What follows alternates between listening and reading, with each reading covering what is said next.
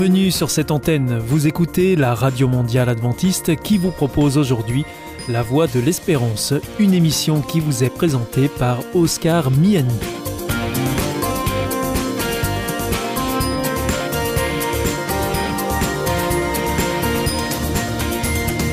C'est avec grand plaisir que je vous retrouve sur notre antenne. Encore une fois, soyez les bienvenus à l'écoute de La Voix de l'Espérance, notre émission quotidienne de 30 minutes qui vous est présentée par Oscar Miani. Merci de votre fidélité à ce rendez-vous. Je vous rappelle que vous pouvez nous écouter sur cette antenne ou bien en podcast ou encore avec votre téléphone. Aujourd'hui au programme Parole solidaire, un moment d'information humanitaire avec ADRA, l'agence de développement et de secours adventiste, et pour conclure cette émission, vous retrouverez un moment de témoignage avec C'est vous l'histoire. C'est maintenant Parole solidaire, notre rendez-vous sur les solidarités internationales. Et aujourd'hui, j'ai le plaisir d'accueillir à ce micro André Isidio Desmello. Bonjour. Bonjour, Oscar. Vous êtes directeur d'ADRA France, c'est l'agence de développement et de secours adventiste. Et aujourd'hui, euh, André, vous allez revenir sur la situation en, Ukraine. Où est-ce qu'on en est sur le plan humanitaire euh, à presque trois mois après le début de la guerre? Voilà, bon, la situation malheureusement, elle évolue d'une façon assez lente. Nous avons des changements euh, dans les contextes local, même national et mondial. Les conséquences de cette guerre, parce qu'elle est multifactorielle. En fait, nous avons des facteurs même euh, au niveau de la famine au monde. Donc, euh, on a des, des, estimations que la famine au monde risque d'augmenter en conséquence de cette agression en Ukraine.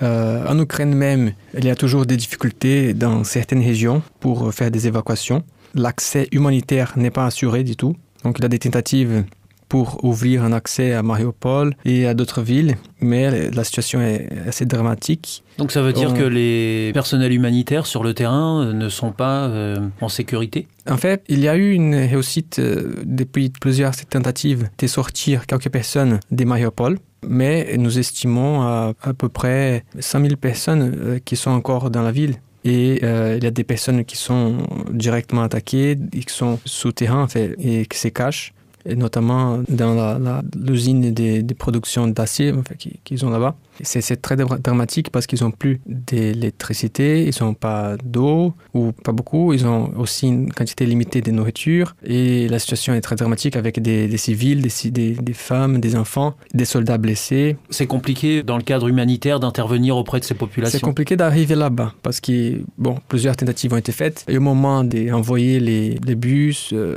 qui permettraient à ces gens de sortir, on va dire que les attaques se sont recommencées et même dans la sortie de ces gens, une fois que les, les bus sont arrivés, il y a beaucoup de checkpoints parce que c'est des zones déjà contrôlées par les Russes et il faut passer par tous ces checkpoints et ce n'est pas tout à fait simple, euh, c'est là. Alors donc ça c'est la situation à, à l'intérieur du pays de l'Ukraine oui. et puis euh, il y a aussi euh, tous ces réfugiés hein, qui sont partis d'Ukraine et qui ont été se réfugier dans les pays limitrophes en Europe. Euh, vous pouvez nous parler de cette situation aussi concernant les réfugiés ukrainiens? Oui, tout à fait. Enfin, bon, aujourd'hui, nous estimons là un nombre assez élevé des, personnes qui sont, qui sont parties. Donc nous avons déjà à l'intérieur du pays 7,7 millions de personnes. Dans ces 7,7, il y aurait environ 2,7 millions qui ont pu retourner dans leur maison après la, la sortie de la Russie de, de certaines parties du pays mais nous avons plus de 5 millions de personnes qui ont quitté complètement les pays depuis le début de cette guerre euh, le 24 février. Alors donc euh, l'accueil des réfugiés euh, s'est organisé hein, dès le départ. Aujourd'hui, euh, André Isidio Desmello, quelle est la, la réponse ou les réponses humanitaires à apporter concrètement au quotidien? Bon, déjà, comme on a mentionné rapidement, cette guerre risque d'aggraver la situation mondiale de la lutte contre la pauvreté. Nous estimons déjà pour l'Ukraine, si la situation s'améliorait assez vite maintenant, on estime déjà une baisse de 35% de l'économie ukrainienne cette année. Nous voyons aussi des, perspectives assez sombres au niveau alimentaire. On voit que les conflits vont exacerber la faim dans les mondes, notamment dans les pays déjà confrontés à la famine, parce que l'Ukraine exporte un nombre très important des produits qui auront un impact significatif sur la chaîne d'approvisionnement. Donc, ce qu'aujourd'hui on doit faire, c'est vraiment essayer d'aider les plus possible les, les, agriculteurs ukrainiens qui ont encore la possibilité de planter, qui sont dans des zones qui ne sont pas encore en conflit, de les aider à planter des légumes et des pommes de terre, euh, du blé et tout ce qu'ils plantaient avant, en fait. Donc leur apporter la matière première, peut-être? Et essayer de faire ce que nous puissions avoir euh, leurs champs euh, des retours en production pour la récolte des blés euh, d'hiver en fait. Donc c'est à ça qu'il faut veiller d'ores et déjà. Bon, ça c'est quelque chose qui il faut agir vite, mais il y a plusieurs autres types d'aides qui sont nécessaires aujourd'hui. Il y a l'aide financière. Ça c'est ce que ADRA France euh, fait comme action sur le terrain C'est parmi les actions que nous faisons. Donc on donne l'argent ou des vouchers, des coupons qui permettent aux personnes d'aller acheter dans les commerces locaux. L'intérêt aussi de faire circuler de l'argent et de renforcer l'économie locale qui passe par des grosses difficultés. Mais il y a, euh, surtout dans les régions et dans les villes où l'économie ne fonctionne pas aussi bien, euh, il y a besoin d'assistance euh, des dons en nature, l'alimentaire ou des, produits d'hygiène, tout type de besoins en fait. Et ça, c'est surtout important lorsque l'économie locale ne fonctionne pas ou fonctionne moins bien. Ah, ils ont besoin clairement des protections.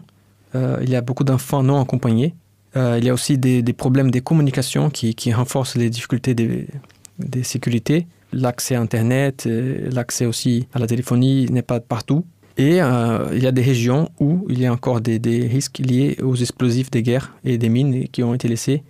Bon, il y a encore besoin de, l'habitat, comme on a discuté avant, mais aussi dans les pays autour, notamment la Pologne, où il y a un nombre très important d'Ukrainiens et cette situation euh, est compliquée surtout dans les longs, long termes.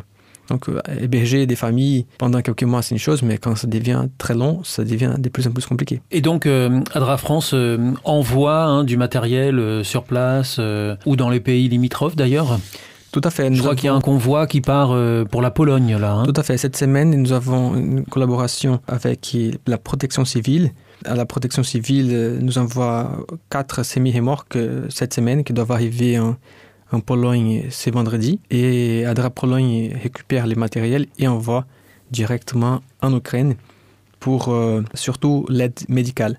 Donc là, il y a dans ces convois, nous avons plus d'un million d'euros des, des matériels, surtout du matériel médical, qui est très important pour l'assistance médicale. En fait, nous avons un vrai besoin sur place nous estimons que nous sommes plus forts à plusieurs. À plusieurs. Mhm. Donc nous collaborons avec Amalf, qui aussi donne quelques matériel médical.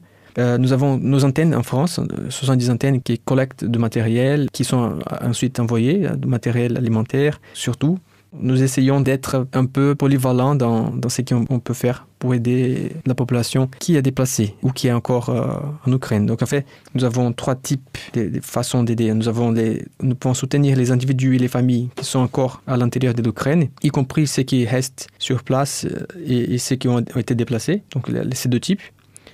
Nous avons aussi la possibilité de fournir une assistance aux pays d'accueil en Europe qui accueillent des milliers de, de réfugiés, voire des millions.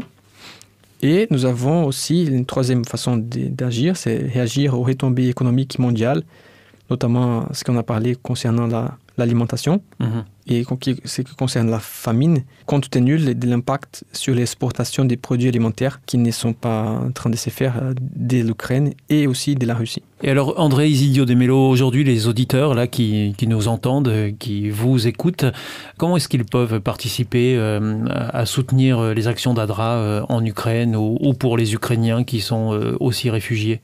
La façon plus rapide, c'est d'aider en ligne euh, sur euh, notre, page. Faire un don en ligne Faire un don en ligne, adra.fr. Mhm. Il y a une collecte pour euh, aider les personnes dans cette crise. Pour l'Ukraine Non seulement pour l'Ukraine, mais toutes ces crises que nous vivons. Oui. Nous avons aussi des possibilités d'aider localement. Si vous avez des associations locales ou même une antenne ADRA et que vous voulez donner des, denrées alimentaires, vous pouvez aussi amener. Et euh, vous pouvez aussi participer dans la communication. En fait, nous avons euh, des comptes sur les réseaux sociaux et vous pouvez participer aussi en, relayant cette information à d'autres personnes qui peut-être ne connaissent pas ce qui se passe aussi bien que, vous.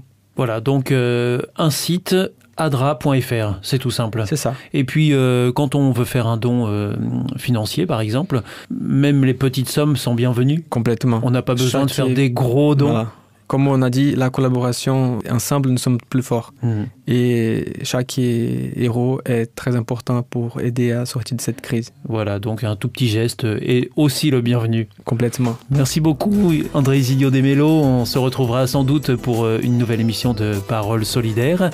Vous êtes directeur d'Adra France. Merci, à bientôt. Merci beaucoup. Au revoir. Au revoir.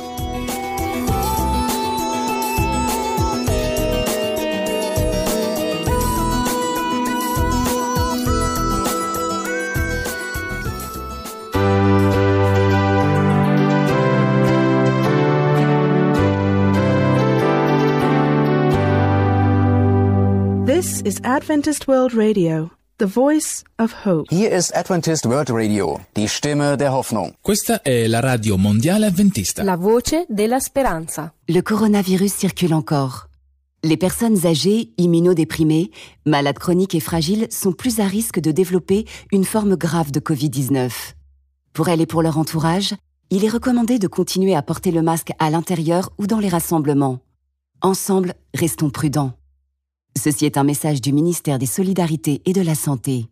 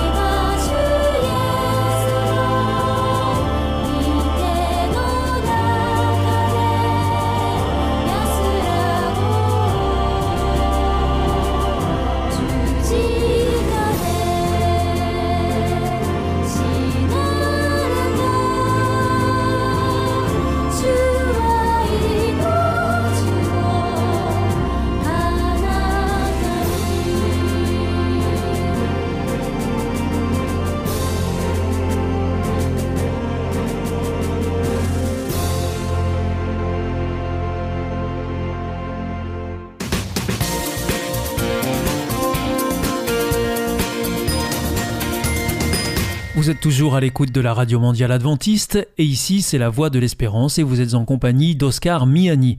Si vous le souhaitez, vous pouvez nous demander notre grille des programmes que nous vous adresserons gratuitement.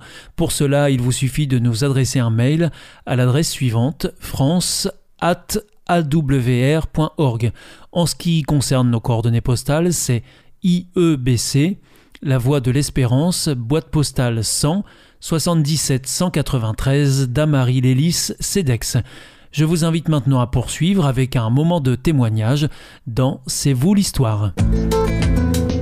C'est vous l'histoire. C'est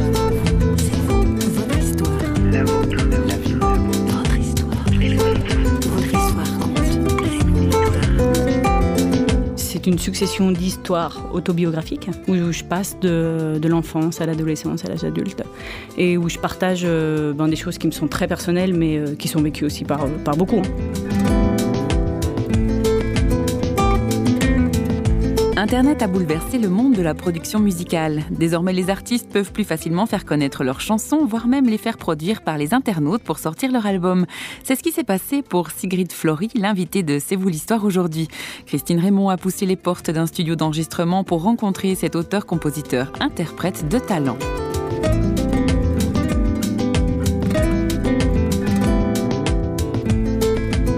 Sigrid Fleury, bonjour. Bonjour. Un prénom, Sigrid, qui sonne un petit peu comme le début d'une légende scandinave, nordique. Ça vient de par là, oui, c'est vrai. Ça vient de veut par là. dire, euh, ça veut dire victoire et libération. Alors Sigrid, c'est un petit peu la musique hein, qui vous a fait connaître à nous. Par quelle autoroute ou alors par quel petit sentier la musique est rentrée dans votre vie? Alors, euh, d'abord, je chantais beaucoup enfant. Et euh, ensuite, euh, j'ai, je pense que j'ai baigné dans un univers musical. Et puis, j'ai monté une association avec un ami qui s'appelait euh, Gospel House, où on a fait pas mal de, concerts, de scènes ouvertes, de podiums jeunes talents, tout ça. Et voilà, de fil en aiguille, tout doucement, moi, je me suis mis à écrire mes propres textes, un peu des histoires personnelles. Et euh, voilà, je me suis retrouvée avec, euh, avec euh, un EP, un petit album 5 titres autobiographiques que j'ai posé sur Internet pour voir un peu ce que ça donnait avec les internautes et puis les gens autres que tata, tonton, papa, maman qui disent c'est très bien, c'est très bien, on a envie d'avoir d'autres avis. hein. Donc voilà, c'est c'est un peu un cheminement. Voilà, le- il y avait ça sur la route. Donc la musique était toujours présente, le chant notamment, depuis très longtemps. Oui, ouais, ouais. Ou la danse, j'ai aussi beaucoup aimé la danse. Et la musique me parle énormément en tout cas, et je l'utilise comme un, voilà, comme un véhicule pour euh, communiquer. La jeune chanteuse se livre beaucoup dans ses chansons, notamment avec ce premier fait marquant alors qu'elle est âgée d'à peine 5 ans. Donc euh, là, je parle euh, du divorce de mes parents dans la chanson qui s'appelle Mon père. Pour moi, j'utilise la musique comme un, comme un véhicule, un véhicule qui, aide l'émotion qui simplifie un petit peu les, les blessures ou les, les histoires. Et dans cette chanson, je le raconte avec des yeux d'enfant, en fait. Comment on vit ça quand on a 5 ans. Euh, Je dénonce aussi la banalité. Parce qu'on dit, bon, ben, ça, arrive à tellement de monde, voilà, ça va passer. J'ai des petits morceaux de, de texte dedans où, je dis, ben, il paraît que ça fait pas mal, il paraît que ça va passer. Et puis, et puis le temps passe, et puis c'est pas toujours aussi facile. Et cette chanson, elle se construit aussi euh, jusqu'à arriver à l'âge adulte, où je dis, ben, euh, maintenant on me dit que c'est quelque chose de banal ou de normal, et puis, et puis je trouve qu'en fait c'est quelque chose qui est, qui est pas à prendre à la légère. Vous avez grandi en France? En France, en Suisse, en Belgique. Voilà, donc une- le départ de, cette histoire en tout cas était en France. En France, oui. Et puis il y a eu la Suisse. Dans une de vos chansons, vous, vous partez pour le château du roi, là où quelqu'un vous tend la main. Alors Sigrid, apparemment, vous côtoyez une famille royale. Euh, je fais partie privilégiée parce que j'ai grandi dans un château, c'est vrai. Donc dans un château en Suisse, euh, canton de Vaud, à Moncheron. Et en fait, je raconte dans cette histoire que euh, mes parents habitaient dans le nord de la France et moi j'ai grandi euh, dans un internat au château de Moncheron. Et, euh, voilà, donc je raconte un peu qu'est-ce qui se passe. Voilà, j'ai 6 ans, mes parents viennent de se séparer, ma mère est obligée de nous envoyer un peu loin. Et arrivé là-bas, j'ai été, ce que je raconte un peu, c'est l'accueil. J'ai été accueillie par des femmes, c'était exclusivement des femmes, hein, je sais pas pourquoi, mais qui aimaient beaucoup, beaucoup les enfants. Et je me souviens encore d'une j'étais sur la gare, on sortait du train, euh, j'étais avec ma valise qui était presque plus grosse que moi, et, elle est venue en face de moi, elle s'est mise à ma hauteur, puis elle m'a dit comment tu t'appelles avec un gros accent anglais, comment tu t'appelles, tu viens d'où, et viens, je vais te prendre ta valise, bienvenue. Et c'est quelque chose, je venais d'un milieu très, très difficile où l'enfance n'était pas vraiment considéré. Et là, d'un coup, bah, en me regardant les yeux, j'existe. Et, et voilà, je passais trois mois là et je rentrais une semaine. Et au début, on devait y aller pour un ou deux trimestres. Et en fait, ma sœur et moi, on a beaucoup, beaucoup aimé. Puis on, on a dit qu'on voulait y rester beaucoup plus longtemps et on est resté cinq ou six ans là-bas. Et le château du roi? Pourquoi le roi? Oui. Parce que c'était des gens euh, très croyants qui faisaient ce service-là aussi pour plaire euh, aux dieux en qui ils croyaient.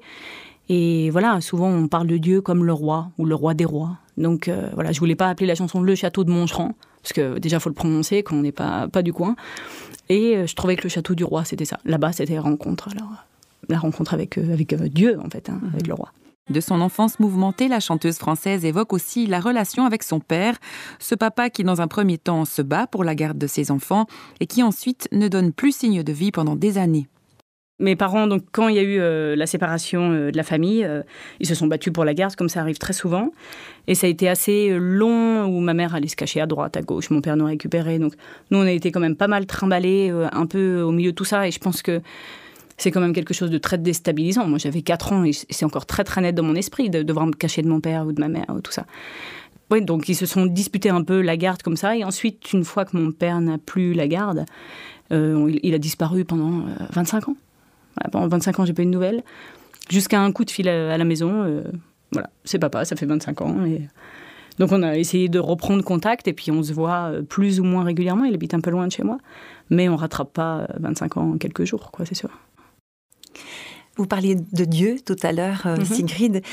Quand on parle de Dieu, alors le mot Dieu, ça peut dire beaucoup de choses, hein, mais on dit souvent Dieu le Père. Comment ça s'articule dans votre esprit par rapport à, à cette relation au Père? Ben, euh, J'essaye de, de, séparer euh, tout ce qui est euh, émotion et tout ce qui est intelligence, presque. J'essaye de, de, lire la Bible plus ou moins régulièrement et puis de retirer, voilà, de retirer des promesses un peu, parce que avec tout ça, je pense que la Bible est un, est un presque un code de conduite un peu pour moi, dire ben voilà, voilà ce qui est vrai, quoi. Et euh, je sais que Dieu est là tous les jours, que je le sente ou que je le sente pas. Voilà. Donc j'essaye de m'accrocher avec ça. Il y a des jours où c'est plus ou moins facile. Et voilà. Mhm. Vous avez dit aussi, Dieu vient nous chercher. Est-ce qu'on ne dit pas plutôt que c'est euh, nous qui cherchons, nous en tant qu'êtres humains, qui cherchons Dieu? Je pense que nous, on cherche Dieu, qu'on est presque créé comme ça. Bon, après, c'est des, convictions un peu personnelles, mais j'ai l'impression qu'on est euh, un peu créé pour ça. Mais surtout, moi, j'ai eu quand je dis Dieu vient nous chercher, c'est les fois où, où ça nous semble trop difficile en fait. Trop difficile, toujours cette histoire de prendre les bonnes directions, trop difficile de dire, il y a plein de fois où je me suis dit, mais je vais jamais y arriver, je vais finir euh, mariée avec un plouc et je sais pas, boire des bières toute la journée. Euh. Mais voilà, Dieu vient me chercher, ça veut dire il y a un moment où quand moi je me sens un peu sans force ou faible ou eh ben, euh, il y a des choses qui se passent, quoi. Il y a des choses un peu extraordinaires, des rencontres, souvent des rencontres, des gens qui viennent sur notre route, et puis, petite bouffée d'oxygène, et ça repart, quoi. C'est ça la relation à Dieu? C'est des bouffées d'oxygène? Oui, je pense que c'est ça, et puis des coups de pouce. des choses que nous, on ne sait pas faire, quoi. Moi, moi je suis pas, je suis pas magicienne.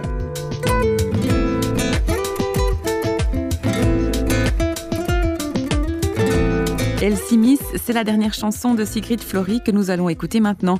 Elle y raconte la vie de couple, quand rien ne va plus, quand l'un des deux est tenté de s'en aller, un regard de l'intérieur. Cette chanson Elsie Miss, euh, où je raconte... Euh, que le mariage, c'est pas, pas toujours des hauts. Hein. Il, y a aussi, euh, il y a aussi des bas, il y a des doutes. Il y a des fois, voilà, on se réveille un matin et puis pour diverses raisons, pour divers écueils sur la route ou des, des tensions, des tensions dans le couple, et ben, voilà, on se dit, mais est-ce qu'on va, est-ce qu'on va réussir à, marcher encore comme ça combien de temps? Est-ce que est-ce qu'il faut, voilà, il y a un moment où on se dit, ben, j'en ai assez, je, je je vais pas, je vais pas tenir ça.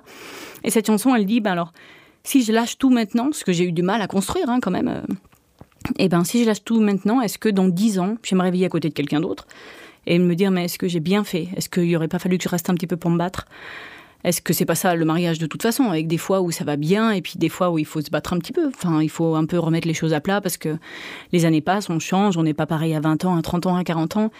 Et euh, quelquefois, on, bouge plus vite que le conjoint. et voilà, donc pas quitter le navire quand il a la tempête, mais euh, essayer de, voilà, de se projeter un petit peu. Cette chanson, elle se projette et elle, et elle dit, ben, dans dix ans, est-ce que je vais regretter d'avoir euh, pas su vivre ce refrain? Je dis, pas su tenir euh, cette petite période de doute, quoi. Donc cette chanson m'a fait beaucoup de bien hein, quand je l'ai écrite. J'ai l'impression d'être restée presque en se bouchant les yeux et les oreilles et dire, c'est là ma place et je vais rester un moment et et après ça revient. Donc j'encourage les gens qui nous écoutent parce que, parce que ça vaut le coup des fois d'attendre. Euh, ben d'attendre et puis de se battre pour ce qu'on a sous les yeux. Parce que trouver quelqu'un d'autre, c'est chouette, pourquoi pas, hein, mais dans dix ans, ben, on, retrouve les mêmes problèmes, et puis, etc., etc. Autant garder ce qu'on a. Si vous souhaitez en apprendre davantage sur cette jeune femme bourrée de talent et de sensibilité, vous aurez plus d'infos à son sujet sur le site www.sigridflory.com. Bye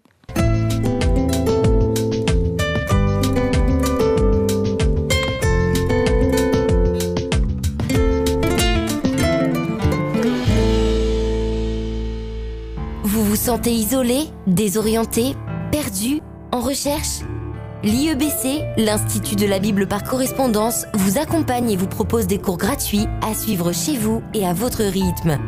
Retrouvez-nous vite sur www.iebc.org et vous verrez, votre vie va changer. Parce que croire, c'est la vie. Si vous souhaitez réécouter ce programme ou bien le partager avec vos amis, retrouvez-nous sur www.awr.org. Vous pouvez aussi nous suivre par téléphone, c'est très simple, depuis la France.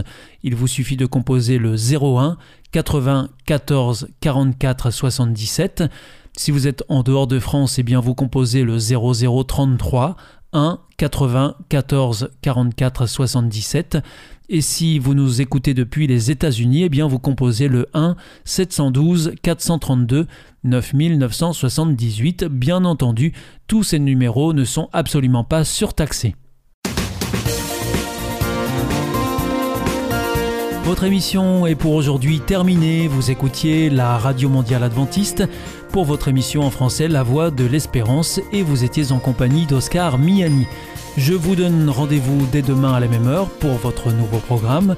D'ici là, que Dieu vous bénisse. Au revoir et prenez bien soin de vous.